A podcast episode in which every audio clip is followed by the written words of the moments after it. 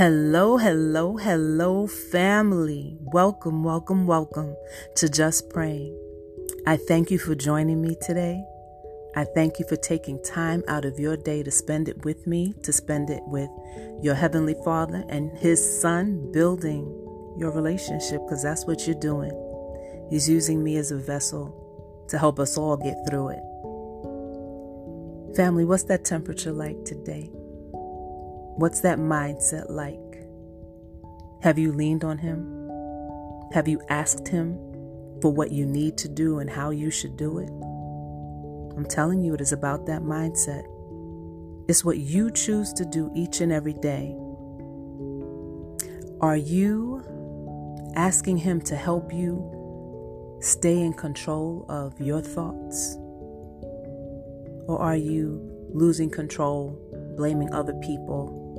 Saying if this person would change, then you could change. Mm, it really doesn't work like that. I wish it did, but mm-mm. Mm-mm. You have control of your thoughts. You have control of your attitude. You have control of your actions. It's you.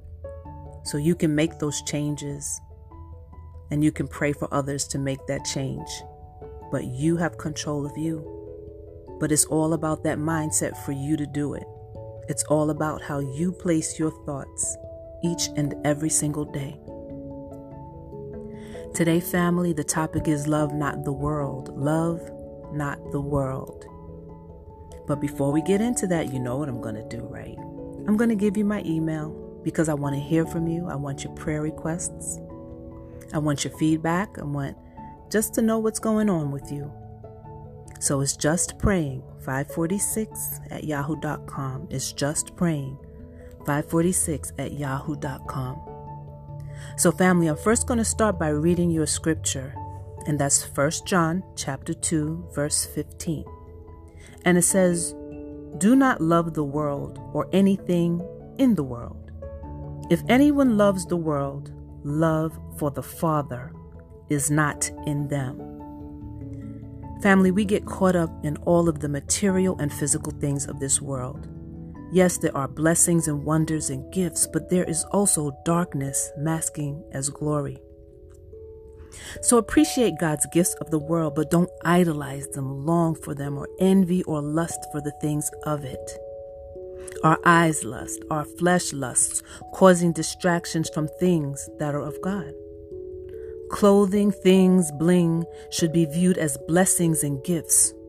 All things from it goes to His glory, His Son's glory, in authenticity. As you're blessed, you bless others. God first. Not money, not homes, not clothing, not trips, not cars. God first. All else will be given unto you for His purpose. So prioritize God, not things of this world. We're going to pray about that, family. And as I pray for you and with you, I ask that you hold me in prayer too. But I ask that you also pray for one another. And don't forget about that nine o'clock challenge. Are you doing that? Develop that relationship with God. At nine o'clock, stop and pray. So sit back, relax, get comfortable. And let's spend some time with the divine.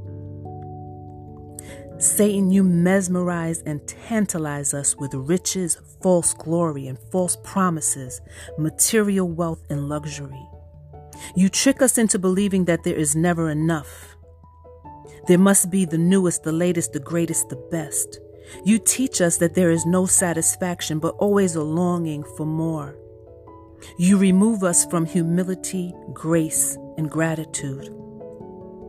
But Father God, in Jesus' name, you tell us in First John chapter two, verse sixteen, "For everything in the world, the cravings of sinful man, the lust of his eyes, and the boasting of what he has, does not come from the Father, but from the world.